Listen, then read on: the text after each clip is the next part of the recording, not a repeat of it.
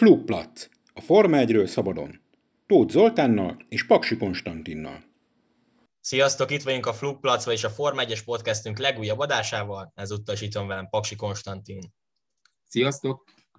Na hát a mai adásban uh, ismételten egy aktuális témáról fogunk beszélni, ugyanis azért az FIA meglehetősen furcsa döntéseket, vagy éppen lassan hozott döntéseket az előző futamon, úgyhogy ezeket fogjuk kibeszélni, illetve az, hogy mennyire hoznak következetes döntéseket, illetve kielemezzük az imolai versenynek a kétes szituációit is, de egyébként a Russell Bottas balesettel nem fogunk most foglalkozni, mert nem a balesetekre fogjuk kiélezni ezt az adást. De hát akkor lenne itt egy-két érdekesség az adás elején Konstantin a safety károkkal, illetve a piros zászlós esetekkel kapcsolatban, úgyhogy akkor itt ezeket az adatokat mond már el, légy szíves. Igen, a formát története során eddig 72 eh, a verseny volt, amikor valamilyen szinten bekerült a piros zászló a, a történetbe, tehát 72 futamot szakítottak meg piros zászlóval, akár többször is illetve safety car 201 versenyen jelent meg eddig a Forma 1 története során, míg az első 73-ban volt Kanadában, de az káosz okozott, és emiatt sokáig nem is nyúltak a safety carhoz. A 90-es évek elején kezdték újból rendszeresíteni, és tetten érhető, hogy exponenciálisan nőtt azon esetek száma, azon versenyek száma, amikor safety car bevetették. Ez ugye előrevetíti azt is, hogy mennyire, mennyire lihegik túl az egyes eseteket, én szerintem túl lihegik, ami még érdekes, hogy hányszor rajtoltak safety car mögött eddig, ez 15 versenyen volt, fordult elő, és az is izgalmas, hogy hányszor fejeztek be futamot safety car mögött, ez 5 verseny volt, és ugyanagyából kb. ennyi, ami érdekes információ. Igen, tehát ahogy azért te is mondtad, nagyon megfigyelhető, hogy az utóbbi időszakokban egyre több safety car van, illetve a piros zászlók is megszaporodtak rendesen, ugye az előző futamon is volt egy a Russell Bottas eset kapcsán, és akkor ugye itt kell arról beszélnünk, hogy nagyon sokan azért állórajtra számítottunk, mégis gördülő rajt következett, és ugye safety car mögül indultak újra a versenyzők. Talán azért izgalmasabb lett volna az állórajt, és az utóbbi esetek kapcsán még inkább erre számíthattunk, hiszen a ezelőtt, tehát ezt, ezt megelőző három eset alkalommal mindig állórajt következett, Viszont ami érdekes, hogy a legutóbbi hat esetből így összesen három alkalommal álló rajt volt, három alkalommal pedig gördülő rajt, amikor ugye piros zászló volt. Um, érdekes döntés ez, hogy szinte senki se tudta igazából, hogy most milyen rajt következik. Ugye Fettelék még azért is tettek fel talán lágygumit, hogy a rajt miatt, és ezt ő is nyilatkozta. Többen is, többen is. Igen, igen, és hát többen is. Nórics is indult. Igen, tehát nagyon sokan erre számítottak, de akár mi nézők is egyszerűen, én is ott ültem, és nem tudtam, hogy na akkor most mi lesz, rajt lesz, vagy a safety car mögül indulnak, és itt valahogy nem érzi az ember a következetességet, vagy nem tudjuk, hogy ezt igazából mi alapján határozzák meg. Azért most egy kicsit mi utána néztünk a dolgoknak, úgyhogy Konstantin akkor eh, próbál megvédeni az FIA-t valamilyen szempontból, meg akkor eh, beszéljük meg, hogy most szerintünk melyik lenne a jobb döntés, meg nem kellene ezt valahogy következetesebben eh, döntéseket hozni ennek kapcsán nem tudom meg akarom -e őket védeni, mert én se értem őket, megmondom őszintén. Bár a szabályzatban benne van, hogy a, a versenyigazgatóság hozza meg éppen az aktuális körülményekhez igazodva, itt főleg időjárási körülmények, hogy milyen rajtot rendelnek el, gördülő vagy állórajt. De ez igaz, hogy tavalyi évben a legtöbb esetben szinte mindig álló rajt volt, piros zászlós eset után. Itt mondhatjuk a Toszkán nagydíjat, ahol kettő is volt, tehát kétszer kellett megszakítani a futamot piros zászlóval, és mindkétszer álló rajtot rendeltek el. De az olasz nagydíjon is ugyanezt történt, hogy előkre balesete után. És bizony nagyon sok csapat arra számított, én meg is értem őket, hogy, hogy rajtot fognak elrendelni, mivel ne felejtsük el, jóval már az eset előtt, tehát a Bottas Russell eset előtt már szinte mindenki száraz pályára való gumival ment. Tehát nem voltak már, már akkor sem olyan körülmények, amik ezt indokolták volna, hogy, hogy gördülő rajtot rendeljenek el. És még el is telt egy kis idő a piros zászló és az új újraindítás között, és bizony sok csapat arra számított, és arra gondolt, hogy itt álló rajt lesz, és így is készültek, és bizony sok csapatnak a taktikáját tette ez tönkre és meg is értem azt, hogy felháborodtak, hogy ennyire nem egyértelműek a szabályok, nem egyértelműen alkalmazzák a szabályokat. Igen, szerintem is itt azért talán az volt a legnagyobb probléma, hogy ezt nem közvetítette eléggé egyértelműen az FIA, hogy akkor most milyen rajt következik. Én megmondom őszintén, hogy azt valamelyest megértem, hogy nem merték egyébként elindítani őket álló rajtal, ugyanis én úgy gondolom azért még voltak ott vizes ívek, tehát egy igazán száraz ív volt, és azért a rajt az ott eredményezhetett volna még szerintem káoszt, és szerintem azért emiatt nem merték bevállalni.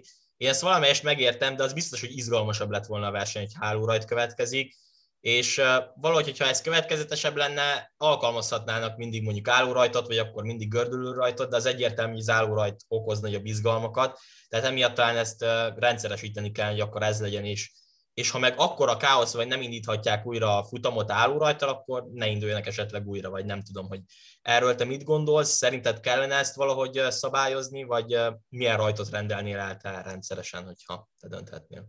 Hát nehéz beiktatni egy konkrét dolgot a szabálykönyvbe, hiszen mindig az adott körülmények, adott pályadottságai határozzák meg, hogy hogyan dönt a versenyigazgatóság, és a jogokban eldönteni, csak éppen a döntések legyenek következetesek. És szerintem azért nem adok neked igazat, mert ha megnézzük egy sima versenyrajtot, az a szituáció, amikor elrajtoltak, ott sima versenyrajt lett volna, tehát sima állórajt más esetben, amikor egy, egy, egy futam teljesen az elejéről indul. Mm gyakran láttunk olyat is, hogy, hogy átmeneti esőgumikkal ö, rajtoltak, álló rajt, rajtot vettek, és nem gördőről rajtot. Tehát az, hogy egy kicsit még vizes foltos volt a pálya, az szerintem egyáltalán nem indokolta az, hogy gördőről rajtot ö, rendeljenek el. De főleg az volt a gond, amit mondtál is, hogy túl későn közölték a csapatokkal ezt az információt, és a csapatok már nehezen tudtak reagálni, és sokan mondták is, hogyha tudják, hogy hogy gördülő rajt van, akkor biztos, hogy nem lágygumikat raknak föl. Lehet, hogy még Norris sem lágygumival ment volna. Én szerintem van esély rá, hogy náluk is azért született ez a döntés, mert úgy tudták sokáig, hogy, hogy álló rajt lesz. Hmm. Az a helyzet, hogy ezzel az állításoddal nehezen tudok vitatkozni, hogy valóban, hogyha normális, tehát hogyha ez az első rajt, akkor biztos, hogy elrajtoltatják így őket, én is úgy gondolom, tehát ez sima álló rajt lett volna. És igen, akkor ebben az esetben viszont most is verseny közben is el kellett volna őket újra engedni álló rajtal.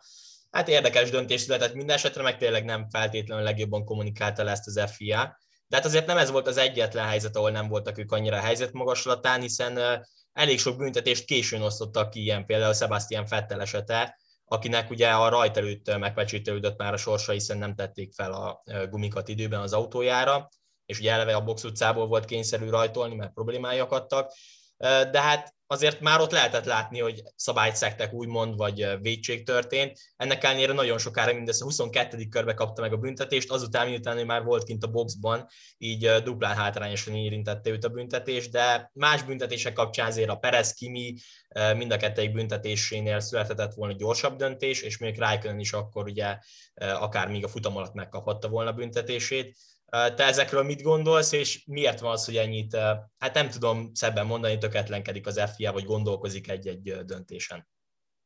Igen, fura, tehát nekik kellene legjobban ismerni a szabályokat, nekik legjobban, aztán csapatoknak, pilótáknak, és leg, legutoljára nekünk kéne ezt ismerni, de még nekünk is föltűnik, pedig mi vagyunk a laikusok, hogy itt valami nem stimmel, Fettelnél volt az első eset, neki ugye ugyanúgy gondjai voltak a fékültése, mint a Strollnak, de a Strollnak meg tudták javítani a kocsit, de neki már nem tudták fölrakni időben a kereket, ezért ment a boxba, de ők tudták, hogy büntetés lesz. El is fogadták, ez tuti büntetés, csak azt nem értették, hogy miért húzódott ilyen sokáig, és ahogy mondod, ez számukra taktikailag rendkívül hátrányos volt. Biztos, hogy jobb helyen is végezhetett volna Fettel, meg jobb szituációba keveredhetett volna a Kimi esetét meg még inkább nem értem, mert 29 kör volt hátra még a futamból, amikor újraindították a futamot, és Számomra még nem volt akkor egyértelmű, mert úgy néztünk mind a ketten utána ennek, sőt, ugye kommentátorok sem értették, hogy, hogy mit, mit történik, sőt nem is tudtuk akkor még, hogy büntetés Igen, még nem tudtuk, a, még az adáskor se tudtuk. Még, még a kommentát, kommentátorok nem is erről, inkább a Perez esetével kapcsolatban voltak érdekes dolgok. Tehát a Kimiről nem is tudtunk, hanem utólag tudtuk meg, hogy kapott egy 30 másodperces, mert elvileg úgy szól, hogy ha nem tudja időbe letölteni a, a, a 10 másodperces stop and go akkor utólag adnak hozzá, átkonvertálják ugye a be- és kiállást, egy 30 másodperces büntetést. És 29 kör volt még hátra a futamból, mire várunk gyerekek? Tehát nem is értem, tehát egyértelmű szituáció, nekik egyértelmű kell legyen. Tehát nekünk annyira nem, mert mi nem tudtuk ezt az esetet, nekik egyértelmű volt, és mégis futam után kap egy büntetést. Tehát nem is értettem a dolgot. Mikor azt értettem, hogy ez miért csodálkozott el a, a, a Kimi és a csapata, hiszen nekik ugyancsak ismerni kell a szabályozatot, hogy tudniuk kellett, hogy a újraindításnál teljesen más szabályok vonatkoznak, mint mondjuk a Perez eseténél, amikor sima safety car periódusban történik valamilyen kis, kicsúszás, kisodródás. Tehát nem tudom, esetleg ezt mondjuk el a hallgatóknak, hogy erre milyen szabály vonatkozik? Persze, Pontosan. nyugodtan, igen. Tehát ugye a, Ebben az esetben a újraindításnál ugyanaz a helyzet, mint a futam előtt a bemelegítő körnél. Hogyha valaki akkor kisodródik a pályáról, akkor vissza, vissza is kell vennie, nem csak visszaveheti, vissza is kell vennie azt a pozíciót, ami őt megilleti, de ezt meg kell tennie az első safety car vonalig. Ha ezt nem tudja megtenni, akkor be kell menni a boxba, meg kell várnia, még elrajtol a mezőny, elmegy mellette, és akkor jöhet ki a boxból. Tehát sima box utcai rajtolásnak tekinthető. És ugyanez vonatkozik a safety azon periódusára, amikor már újraindítások készülnek, tehát amikor kialszanak a lámpák, és, és megkapják az infót, hogy újraindítás, és ha ekkor kisodródik, hogy Kimi is tette, és elment mellette a Stroll meg a Hamilton, akkor neki a pozícióját az első car vonalig vissza kellett volna vennie. De a csapat is hezitált, tehát ők se tudták egyértelműen, mi a helyzet, Először azt mondták hogy előzön vissza, aztán azt, hogy tartsa a pozíciót. Tehát itt is fura, hogy a csapat nem volt tisztában a, a helyzettel. És, és a szép, ugye nem ment be a, a boxba, és nem várta meg ott, hogy elrajtoljanak, hanem tovább folytatta a versenyt. Azért kapott 30 másodpercet, mert a, nem a futam közben töltötte le a 10 másodperces stop and goal. Viszont amire a csapat hivatkozhat, és azért tényleg egy kicsit nem egyértelmű ilyen szempontból, van még egy szabály a szabálykönyvben, ami azt mondja ki, hogy amikor kialszik a safety a lámpája, akkor csak akkor előzhet a versenyző, amikor elérik a vonalat. Bár én a vonal, vonal a szabálykönyvben vonal van, line. Csak én nem tudom, hogy milyen vonalra gondolnak a rajt és célvonalra, vagy a safety car vonalra. Tehát nekem ez se egyértelmű a szabálykönyvből, szerintem ez sincs rendesen tisztázva, de ott az van, hogy nem előzhet. És ők ezért hezitált a csapat, mert nem tudta, hogy most előzhet, nem előzhet. Mm. Ebben szembeállt egymással a két szabály.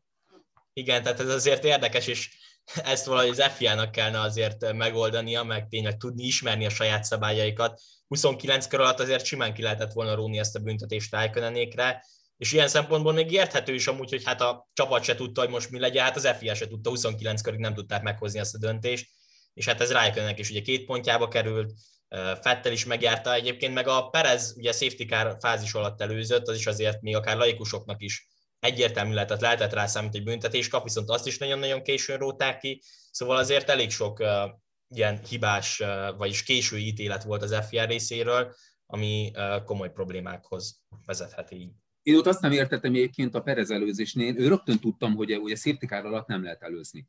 Hogy a kommentátorok miért csodálkoztak? Nem értem. Tehát az egy, ez egy nyilvánvaló szabály, safety car kim van, villognak a lámpái, kisodrolsz, pont azt igen, a pozíciót tartod, és kész, ami ahol visszajött. A, a Perez eset azért az viszonylag egyértelmű volt, még a igen. többi azért nekünk nehezebb, hiszen mi, mi aztán tényleg igen. nem ismerjük annyira a szabálykönyvet, meg nem is látjuk pontosan, hogy mi történt. Tehát mi Rájkönen esetből is annyit látunk igazából, hogy kisodródott, aztán utána mi lehet, bemegy a boxba, meg ilyenek, mi ezt ugye nem látjuk, még az FIA-nak azért folyamatosan van egy kép a versenyről, és folyamatosan információt kap mindenről, akkor nekik meg kell hozniuk ezeket a döntéseket, meg jó, mi lehet, hogy furcsán néztünk, hogy fú, Fettel most miért kap büntetést, mert egyszerűen nem láttuk azt, hogy mikor kell felkerülni a keréknek, és mikor nem volt az még fent, de az FI azt látja, ez egy teljesen egyértelmű szituáció nekik, és azonnal ki kellene akkor a büntetést. Ez nagyon-nagyon lassú uh, ítélethozás, és nem is tudom, tehát ez a modern f én nem tudom, hogy hogy történhet meg. Szerintem ez, ezen nagyon-nagyon sokat kellene javítani. Igen, meg azért vannak azért múltbeli példák. És Schumernek van több példája is ezzel kapcsolatban. Neki volt egy esete a 98-as brit nagydíjon, amikor a Wurcot először a safety car alatt, ez Perez esetével hasonló, ott kapott 10 másodpercet. Egyébként ez is fura, hogy mennyire változnak a büntetési tételek. Volt neki még egy 2010 bevisszatérésekor, akkor Monakóban, ott is a safety káros fázisra zárták a futamot, és a Fernando alonso megelőzte safety car alatt, akkor kapott 20 másodpercet. De egyébként a, a mostaniaknak is, akik most még aktívak, nekik is vannak eseteik. Volt például Fettelnek egy nagyon furcsa esete safety car alatt, ami egyébként egyéb eset tartozik bele, lehet, hogy sokan emlékeznek rá 2010 magyar, amikor az újraindítás fázisában túlságosan lemaradt a Webber mögött, és ugye el is vonalkozik ezt szabály. Én akkor sem tudtam, csak utólag realizáltam, van ilyen szabálya szabálykönyvbe, hogy túlságosan lemaradsz, túl nagy távolságot tartasz, akkor áthajtásos kapsz, és ezt Pettel meg is kapta. De volt Hamiltonnak egy esete, az 2009 Ausztrál, ami non az egyébként a, kicsit a Perez, meg egy kicsit a Kimi esetére is, és ott volt benne egy elég csúnya utózönge is a dolognak, mert hazugságon kapták őt meg a csapatot, ugyanis ez Ausztrál nagyjának az utolsó fázisa volt, itt is safety zárták le, és a Trulli előtte kisodródott. És a Hamilton elment mellette, jogosan, de utána lelassította Hamilton, és effektíve visszaengedte a Trulli. De a Trulli ezt nem tudta, ő azt hitte, melyikén van egy olyan kitétel, hogy ha előtted lévő autó, olyan technikai hibája van és félrehúzódik, akkor viszont elmehetsz mellette safety alatt. És a Trulli azt hihette, hogy a Hamiltonnal van valami. És utólag megkérdezték, hogy mi volt ez az egész, és mondta, hogy ő úgy tudta, hogy vissza kell engedni a Trullit. Közben nem ez történt, hanem a csapattal jelezte neki, azért, hogy a Trullit nehéz helyzetbe hozzák, hogy engedje vissza a Trullit, és akkor tudni kap egy büntetést a Trulli, és bármi van a futamon, garantált a harmadik hely, hát nem lett garantálva, meg kizárták a Hamilton emiatt a futamról. Igen, és egyébként még itt a safety car előzéssel kapcsolatban ugye Verstappen is eléggé nehéz helyzetbe kerülhetett volna, hogyha ott Leclerc ugye elmegy mellette akkor, amikor kisodródott. Ezt ugye már az adás utáni podcastünkben is mondtad, hogy te azt nem is értetted Leclerc-et egyszerűen, hogy miért ment el, vagy miért nem ment el Verstappen mellett. Ebben azért több minden is benne lehetett, ő maga is mondta, hogy elgondolkozott egy pillanatra, de aztán nem mer bemenni. Akár az is benne lehetett, hogy Leclerc is egyébként teljesen álló rajtra számított, és ugye valamelyes lehetőt is meglepte az, hogy repülő rajt következik. De, de hát, ha elment volna, akkor Fersztappen nagyon nehéz helyzetben lett volna. De akkor már tudták, hát akkor már az újraindítási fázisban voltak. Hát pont ez a lényeg, hogy akkor már újraindítási fázisban, hogy a Fersztappen ugyanabban a helyzetbe került volna, mint a Kimi. Tehát újraindítási fázisba, ha kisodrodsz, és elmennek melletted, akkor rögtön vissza kell venned az első safety car vonalig. És ott, ott tudva levő, hogy már nagyon közel volt a safety car vonal, és ha nem csak Lökler megy el mellette, hanem Norris is, igen, Norris ő, ő, mondta is, hogy nem értette a Löklerket, mert ha a Lökler megy, akkor garantált, hogy ő is elmegy mellette. És lehet, hogy a Verstappen nem tudta volna visszavenni. Na most a Löklerk azért nem ment el mellette, mert nem volt benne biztos, hogy a Verstappen minden négy kerékkel elhagyta a pályát, egyébként elhagyta.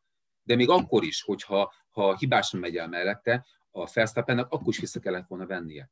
És könnyen jöhet, kerülhetett volna olyan helyzetbe, mint a Kimi, mert ha nem tudja visszavenni, akkor vagy beáll a boxba, és hagyja elmenni a mezőnyt, vagy utólag kap egy stop and go Ami azt jelenti, hogy akkor Hamilton sokkal többet nyer az eseten, mint amúgy, ahogyan nyert, mert akkor ő, ő első lett volna, nem is második, első lett volna a futamon Hamilton, és a Verstappen nagy eséllyel még lehet, hogy még a pontszerzésektől is elesett volna.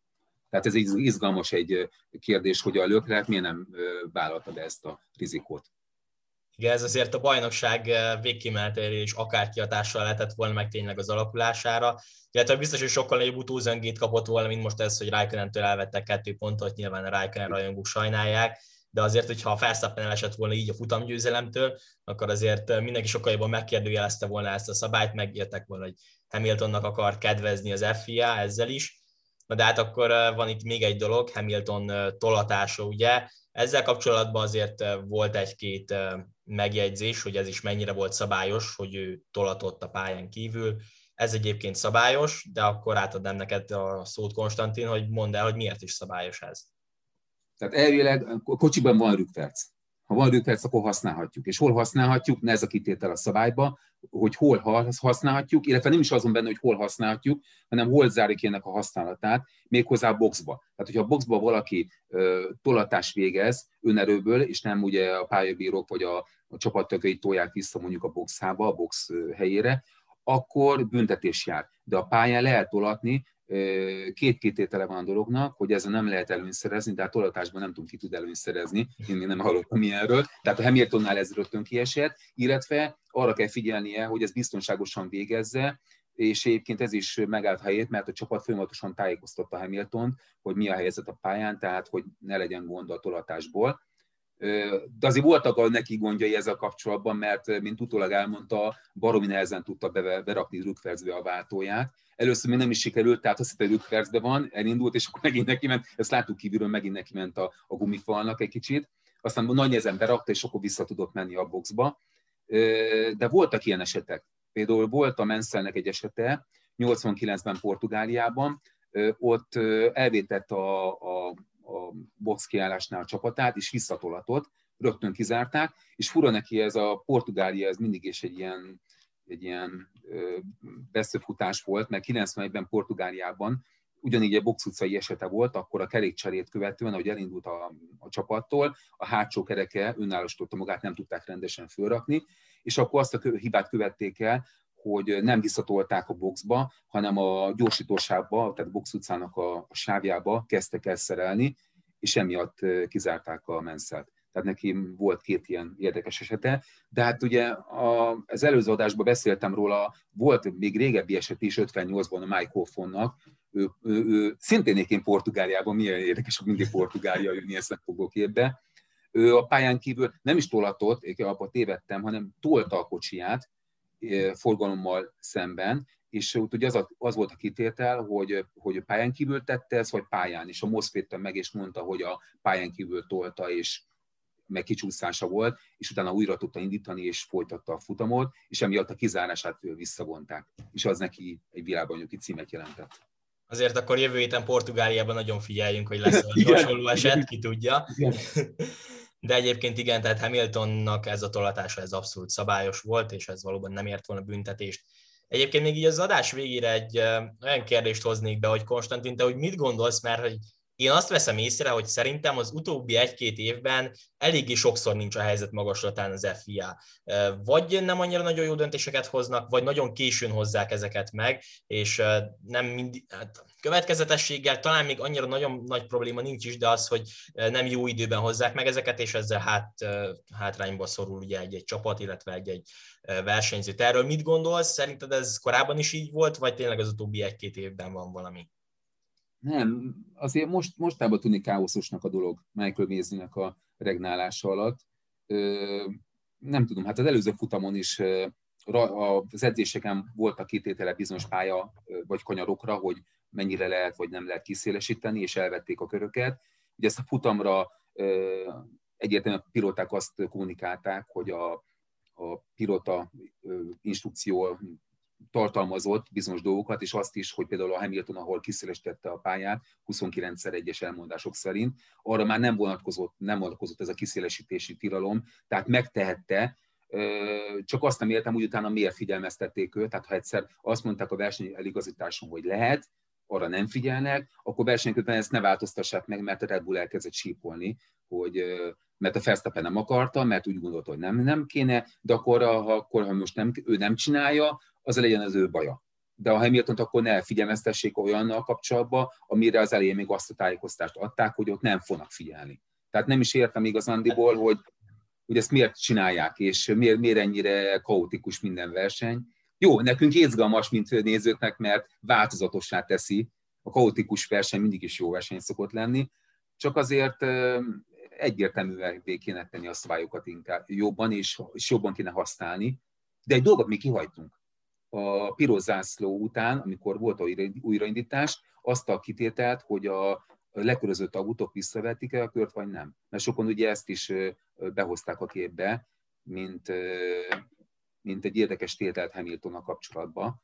Igen, és... Ugye ez mennyire, menny, hogy van a szabálykönyvben? Ugye a szabálykönyvben úgy van, hogyha újraindítási fázis előtt, ott is versenybíróság dönt az a kapcsolatban, hogy a legkörözött autókat engedi, hogy visszavegyék a körünket, vagy nem. De egyébként általában engedik.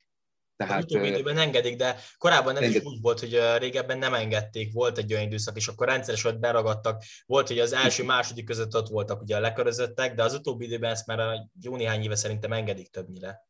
Mondtam, hogy ne, ne keveredjenek a lekörözöttek a gyorsabb, gyorsabbakkal, mert ez az is egyfajta veszély, veszélyes tényező a futamba, de biztos, hogy engedték volna tutira veszem, még, még ha mélegelés, mélegelhet is a versenyigazgatóság, engedték volna. Tehát ez sem befolyásolta azt, amit sokan mondanak, hogy a Hamilton ennek köszönheti a pirozászlónak, azt, hogy esélye volt a második helyre, mert a safety car a baleset kapcsán biztos, hogy bejött volna. Ha nincs pirozászló, akkor safety car van, és a safety car alatt tuti visszaverti a körét, tehát ugyanott van, ahol, ahol elvileg a pirozászlóval lett volna, szerintem. Igen, tehát a piros zászlóval legfeljebb lélektanilag járt jól Hamilton, és úgy jöhetett neki jól, más igen. előnye abból nem származott. A balesetből viszont igen, az nyilván jól jött neki. Még egy olyan kérdésem lenne, hogy ugye Charlie Whiting 2019-es halálának szerinted lehet bármi köze ahhoz, hogy azóta van egy kicsit nagyobb káosz az FIA körül, illetve a versenyirányítás körül? Hát ez biztos, hogy óriási tapasztalata rendelkezett, tehát nagy koponyát vesztettek el, és nagy tudást, biztos. Tehát meg kell találniuk az összhangot, még jobban ki kell magukat ismerni. Azért ezt most gyakorolják. Csak sokszor a pilóták meg a csapatok kárára. A, nekünk hasznunkra válik, mert mondom, a káosz az mindig is is jó, mert, mert felpesdíti a futamot, de azért én azért sajnálom a csapatokat, meg pilótákat, mert ez így, így nehezen kalkulálnak, és nehéz taktikát kialakítani.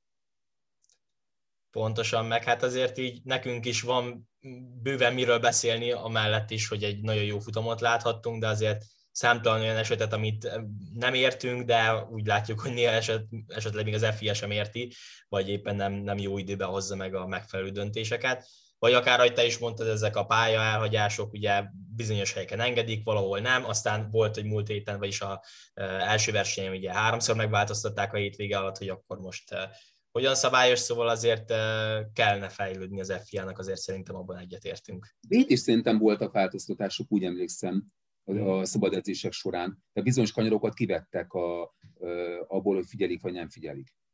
Úgy emlékszem, itt is voltak változtatások. Tehát ez most úgy látszik tendencia.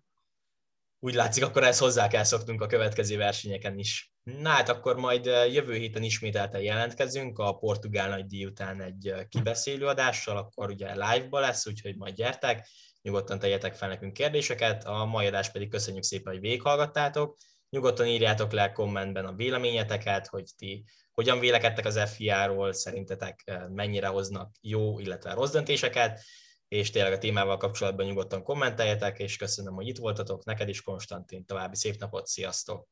Sziasztok!